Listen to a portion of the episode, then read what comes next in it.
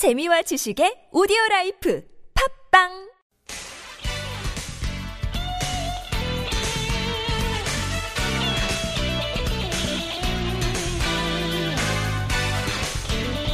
세계 뉴스 브리핑 아산정책연구원 김지윤 연구위원과 함께합니다. 어서 오십시오. 안녕하세요. 예. 이라크 시 시위대가 의회를 점거하는 등 시위가 확산되고 있는데 이라크 정부가 비상 사태를 선포했죠. 네. 이라크 어, 혼란 현재 상황이 어떻습니까? 굉장히 심각한 듯이 보여요. 지금 말씀하신 대로 어, 지금 시위대가 그린존을 넘어서 의사당까지 점거를 했고요. 또 이라크 안보 당국이 바그다드에 비상 사태를 선포를 했습니다. 그래서 바그다드로 이제 들어오는 차량들 전면 봉쇄를 하고 있어요. 어, 지금 이제 굉장히 위기감을 느끼고 있는 것이 사실 이 그린존을 안으로 이제 무너뜨리고 진입한 것은 사실 처음이거든요. 아하. 근데 이 그린존이 사실 공식, 공식 명칭은 International Zone이고요. 이 안은 사실은 뭐, 어, 공, 정부의 건물이라든지 외신, 그 외국 대사관들이 이렇게 밀집되어 있는 곳입니다. 음. 그래서 굉장히 뭐 어떻게 보면은 불가침 지역이고 경비도 삼엄하고 또 초강력 보안지대다. 근데 여기를 지금 뚫고 들어온 거죠. 음. 이렇게 시위가 일어나는 배경은 뭐였습니까? 시위는 사실은 뭐 몇 달 동안 계속돼 왔습니다. 그래서 지금 이 시위를 지지하고 또 뭐 어떻게 보면은 이렇게 주도하고 있는 세력이 시아파 어, 세력인데요. 이 시아파 성직자 중에 이제 무크타다 알사드르 라는 인물이 있어요. 그래서 이 사람이 이라크 정부가 너무 무능하다. 네. 부패, 부정 부패를 개혁해야 된다. 그래서 굉장히 오랜 기간 동안 이제 이걸 요구하면서 시위를 해왔는데 어, 지난 3월 31일 아바디 총리가 아바디 총리가 개각을 하겠다면서 새 내각안을 이제 발표를 했었습니다. 이게 이제 새- 시아파 인물들 중심으로 된 이제 새로운 이제 개각 임명함이 있는데 이게 의회를 통과를 못하고 뭐 일부만 가결이 되고 이런 식으로 지지부진했던 거예요. 네. 근데 이제 이 이라크 의회를 좀 보시면은 이제 시아파 그리고 그 쿠르드 쪽까지 좀 약간 복잡하게 얽혀 있습니다. 그렇죠. 네. 그래서 이 알, 알, 알사드르가 뭐 시아파 성지 나자프에서 연설을 통해서 이런 식으로 자꾸 지연을 시키면은 우리가 관공서로 쳐들어가겠다라고 공언을 하고 이제 시아파 지지자들이 정말로 들어간 거죠. 네. 시아파 성직자 알사드르 굉장히 익숙한 이름 같기도 한데 네. 어떤 인물입니까? 어, 이 묵타다 알사드르는 사실은 아버지가 굉장히 유명한 사람이에요. 어, 사데크 알사드르의 아들인데 이 사데크 알사드르는 후세인 집권 당시에 이제 반정부 투쟁을 했었던 인물입니다. 네. 어, 그 아들이었고 또 이제 미국이 이라크를 침공했던 2003년도에 자기가 무장 조직을 이제 조직을 해요. 그래서 민병대를 조직을 해서 어, 이 미군을 상대로 해서 전투를 하기도 했었고 그래서 그러다가 이제 결국에는 미군에 쫓겨서 2006년에 이제 인접 시아파 국가죠. 이란으로 망명을 했었습니다. 그리고 2011년에 다시 이라크로 귀국을 하면서 뭐 그야말로 뭐 시아파 지지자들한테는 아주 뭐 영웅적인 인물로 떠올랐죠. 어, 이 이라크 상황, 혼란 상황 어떻게 될 것 같습니까? 글쎄 이게 뭐 결국엔 근본적으로는 종교 간 갈등이거든요. 그래서 이번에 뭐 일이 해결이 된다고 하더라도 사실 미봉치에 그치지 않을까. 또이뭐 종교 갈등은 사실 쉽게 해결이 되기는 힘들잖아요. 그래서 아직도 그 불씨가 굉장히 많이 남아 있고 또 IS 문제도 있고 해서 여전히 혼란스럽다라고 보여집니다. 종교하고 이제 권력하고 맞물렸기 때문에 그렇겠죠. 네. 예, 다른 주제 좀 보죠. 박근혜 대통령 어제 이란을 방문했죠. 우리나라 보니까 오늘 아침 신문들은 되게 박근혜 대통령이 히잡 쓰고 있는 모습을 대부분이 보도했던데 네. 다른 외신들은 어떻게 전하고 있나요? 뭐 이란 현지에서 일단은 뭐 경제 사절단이 왔다라는 식으로 보도를 하고 있는 거예요. 그래서 뭐, 울, 뭐 우리나라에서도 뭐 히잡 쓰는 사진 그리고 아뭐 이란과 수교를 한 이후에 처음으로 대통령이 방문했다는 것에 방점을 두는데 아무래도 이란은 지금 경제 제재를 뭐 풀- 풀리면서 여러 국가에서 정상들이 뭐 경제 보따리를 들고 지금 지금 뭐 방문들을 다 하고 있잖아요. 예. 그래서 박근혜 대통령과 함께 오는 경제 사절단에 대해서 관심이 많고요. 또 뭐 굉장히 적게는 수십억, 또 많게는 뭐 150억 달러까지 뭐 계약이 체결이 될 거다라고 얘기를 하고 있고 또 재밌는 시각은 이제 다른 외신입니다. 월스트리트저널 같은 경우에는 이 한국과 이란과의 관계 회복을 보고서 북한에 대한 압박으로 작용을 할 수도 있다라는 또 시각을 보이기도 하고요. 예. 사실 북한하고 이란은 미사일을 주고받던 수출입 국가였기 때문에 뭐 우방까지는 아니더라도 상당한 협력국이었거든요. 네. 근데 이러한 협력국을 한국 측으로 끌어들인다라는 점에 있어서 북한한테는 조금 부담이 될 거다. 그리고 뭐 사실 이란이 핵 개발을 중단을 하면서 경제적인 협력을 얻어낸 것이니까 이거를 이제 보여주면서 북한한테도 어떤 가시적인 영향이 있지 않겠냐라는 분석은 있는데 저는 그렇게 보진 않습니다만 네. 예, 그런 뭐 시각도 있습니다. 뭐 국내에서는 박근혜 대통령의 북한 압박 전략 관련해서 아마 그런 쪽으로 통하는 쪽으로 많이 해석을 하겠죠. 그렇게 쉽게 쪽에서는. 해결되면 좋겠죠. 예, 미국 대선 후보 관련 얘기 해 보죠. 지난주에도 마지막 남은 변수가 있다라고 했었는데 미국 대선 후보 사실상 결정이 됐죠.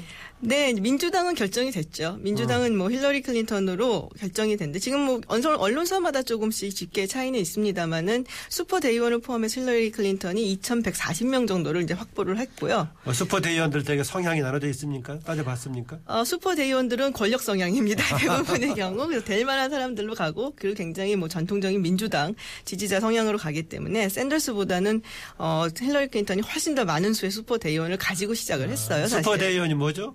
어, 슈퍼 대의원 같은 경우는 주지사라든지, 그러니까 그 주에서 굉장히 영향을 미치고 있는 그런, 뭐, 뭐랄까, 그 주의 경선 결과에 매달리지 않고 마음대로 잠깐 지지를 할 수 있는 조금은, 어, 프리빌리지를 가진 그런 예. 대원들이라고 할 그렇죠. 수, 뽑힌 대원들이죠. 예, 우리나라 같으면 이제 당연직 대의원 그렇죠. 같은 예. 경우인데 대신 선택을 마음대로 자율적으로 할수 그렇죠. 있으니까요. 그렇죠.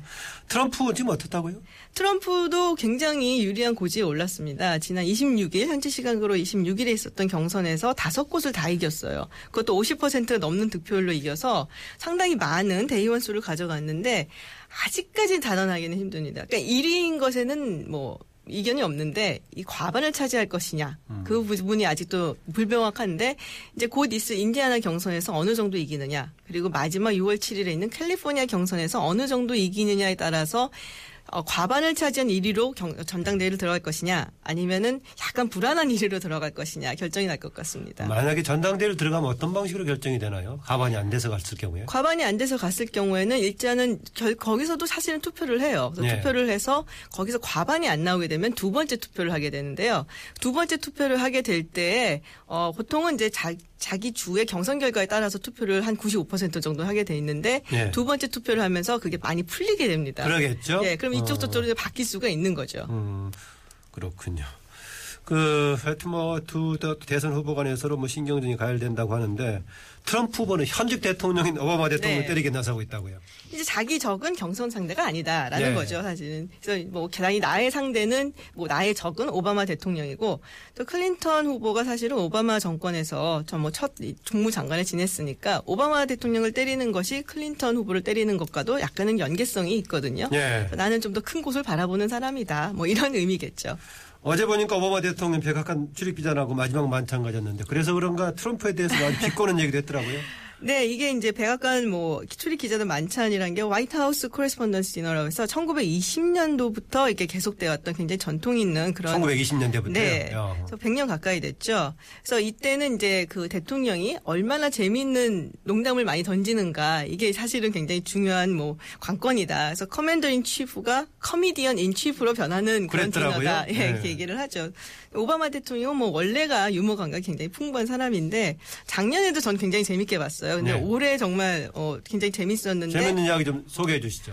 어, 제가 가장 우- 재밌다라고 웃겼다라고 했던 거는, 어, 트럼프에 관련된 거죠, 아무래도. 근데 예. 트럼프 얘기는 마지막까지 안 하다가, 이제 딱 마지막에, 아, 트럼프 얘기하고 가야죠 하고 건넸는데, 뭐, 예를 들면 이런 거예요. 트럼프, 아, 외교 정책 어, 경험이 없기 때문에 위험하다고 하는데, 무슨 소리냐? 트럼프 굉장히 오랫동안 세계 각국의 지도자들을 만났다. 뭐, 예를 들면 미스 스웨덴, 미스 아르헨티나, 그러니까 트럼프가 미스 유니버스를 이제 주최를 하고 관장했었던 걸 약간 비꼬면서 했던 뭐 그런 얘기인 거죠. 예. 또 자기 백악관에 안주인 이야기라면서 그녀가 누군지 모른다 해가지고 여성 후보는 네. 한 사람인데. 그렇죠. 네. 이게 이제 약간 영어식으로 이제 표현을 해서 아 내년에는 자기 이제 마지막이니까 네. 다른 사람이 이 자리에 설 거다. 그러면서 어 who 어 it's anyone's guess who she will be. 네. 그러니까 she라는 말을 쓴 거예요. 그래서 아 이거는 이제 힐러리 클린턴 염두에 두고 한 발언이다라고도 생각들을 하고 있죠. 어, 여성 얘기가 나온 김에요. 전 네. 세계 지폐 부, 여, 여풍이 불고 있다고요. 네, 지금 뭐 최근 여러 국가에서 새로 발행될 지폐, 뭐 여성 운동가, 혹은 작가, 과학자들을 선정을 해서 화제를 모으는데요. 뭐 예를 들면 영국 같은 경우 2017년부터 이제 10파운드 지폐 모델을 현재 찰스 다윈에서 제인 오스틴, 오만과 편견의 여류 문호죠. 네. 바꾸기로 했고요. 근데 가장 크게 보도가 된 경우가 사실은 미국입니다. 그래서 100년 만에 처음으로 여성을 지폐 얼굴로 선정을 했는데요. 어, 해리 텁만이라는 흑인 여성 노예 해방가입니다. 아, 예. 현재 20달러 모델은 앤드류 잭슨 전 대통령이에요. 근데 이분이 조금 약간 뭐 많이 많죠 사실은. 어마어마하게 집회 관련 얘기를 했더라고요 보니까요. 아, 저는 그 부분은 놓쳤네요. 예. 근데 지금 사실 원래는 20달러가 아니고 10달러를 바꾸려고 했었어요. 그래서 알렉산더 해밀턴을 이제 바꾸고 다른 사람 여성으로 집어넣으려고 했는데 근데 계기는 오늘 2020년이 어, 미국 여성들이 참정권이 허용이 된 지 딱 100주년이 되는 아하. 그 해를 기념을 해서 준비를 해왔거든요. 어, 근데 이제 해밀턴이 요새 뉴욕 브로드웨이에서 굉장히 인기가 있는 뮤지컬이거든요. 예. 그래서 알렉산더 해밀턴의 생애를 이제 바라보는 그런 뮤지컬인데, 아, 해밀턴 요새 인기가 너무 많아서 약간 부담스러웠는지, 아, 그 대신에 논란이 많은 앤드류 잭슨을 차라리 뒤로 보내고, 대신에 흑인 여성 노예 해방가였던 해밀턴만을 앞으로 넣자라고 이제 결정을 한 거예요. 그래서 네. 어, 제가 보기에는 굉장히 의미가 있다. 그래서 현재 이제 미국 사회나 뭐 정치의 어떤 추가 조금씩 변해가고 있다는 것을 단편적으로 보여주는 그런 예라고 봅니다. 네, 브라질 뭐 지우마 호세프 대통령 이야기 네. 탄핵 절차가 진행 중인데 탄핵이 될까요? 지금 뭐 하원에서는 이미 탄핵안이 통과가 됐고요. 그랬죠? 네. 어, 그꽤된 것 같은 날짜가 지난 것 같은데. 네. 벌써 이제 몇 주 전에 됐죠. 그리고 이제 상원에서 어, 탄핵안을 두고 특별위원회가 지금 심의를 시작했고요. 아마도 한 5월 10일이나 11일 그 전후로 해서 표결이나 뭐 채택이 되지 않겠냐라고 보고 있습니다. 그래서 뭐 왜 이런 사태가 벌어졌냐 하면 뭐 첫 번째로는 아무래도 부패 스캔들, 특히 이제 페트로브라스라는 이제 거의 이제 국영에 가까운 정유 회사와 관련된 부정 부패 스캔들이 있는데 이 이제 페트로브라스가 노동자당 지금 현재 이제 집권당이죠. 그래서 2003년부터 13년 사이에 거의 2억 달러에 가- 달하는 정치 자금을 줬다. 예. 근데 문제는 이 호셰프 대통령이 어 직접적인 연관은 없어요. 그런 증거는 없는데 당시에 이제 이사로 활동을 했습니다. 이 회사에. 그래서 아마도 뭔가 약간 뭐 심증적인 거라든지 뭐 이런 식으로 연계를 시켜 갖고 조금 탄핵을 한 것 같고요.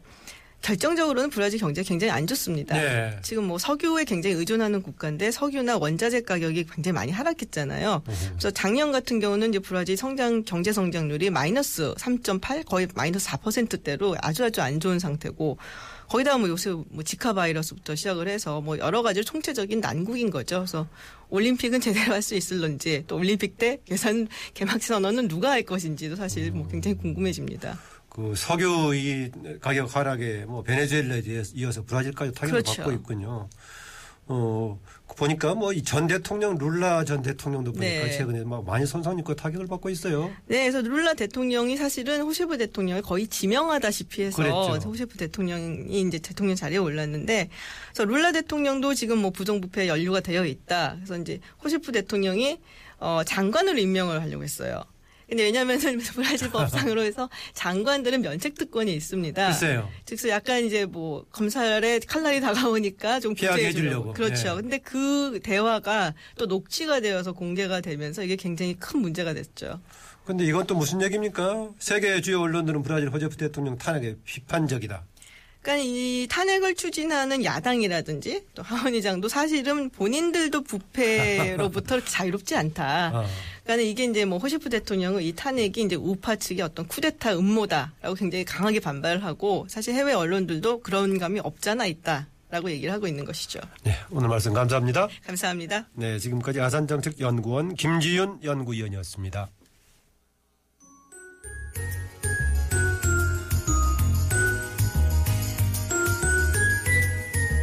시사에서 지식을 얻다.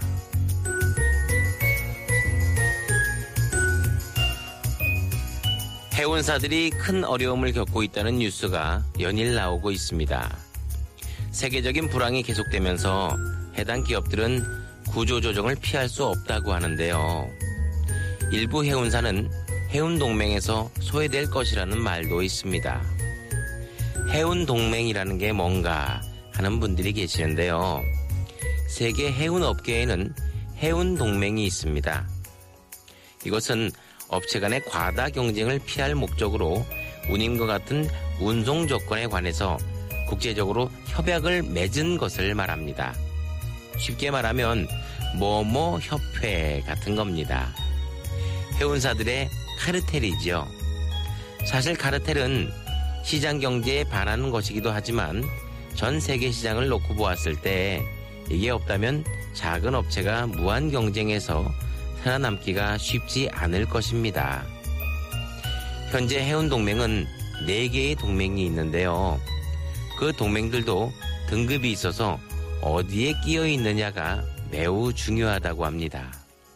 왜냐면 시장도 어려울 뿐더러 동맹 간의 이합 집산으로 시장이 급변하기 때문이지요. 사실 해운업 외에도 지금 미래가 밝은 분야는 많지 않습니다. 그저 미리 대비해서 기업의 경쟁력을 키우는 수밖에 없는데요. 그렇다고 마냥 구조 조정만 할 수도 없는 노릇이고 참 어렵습니다.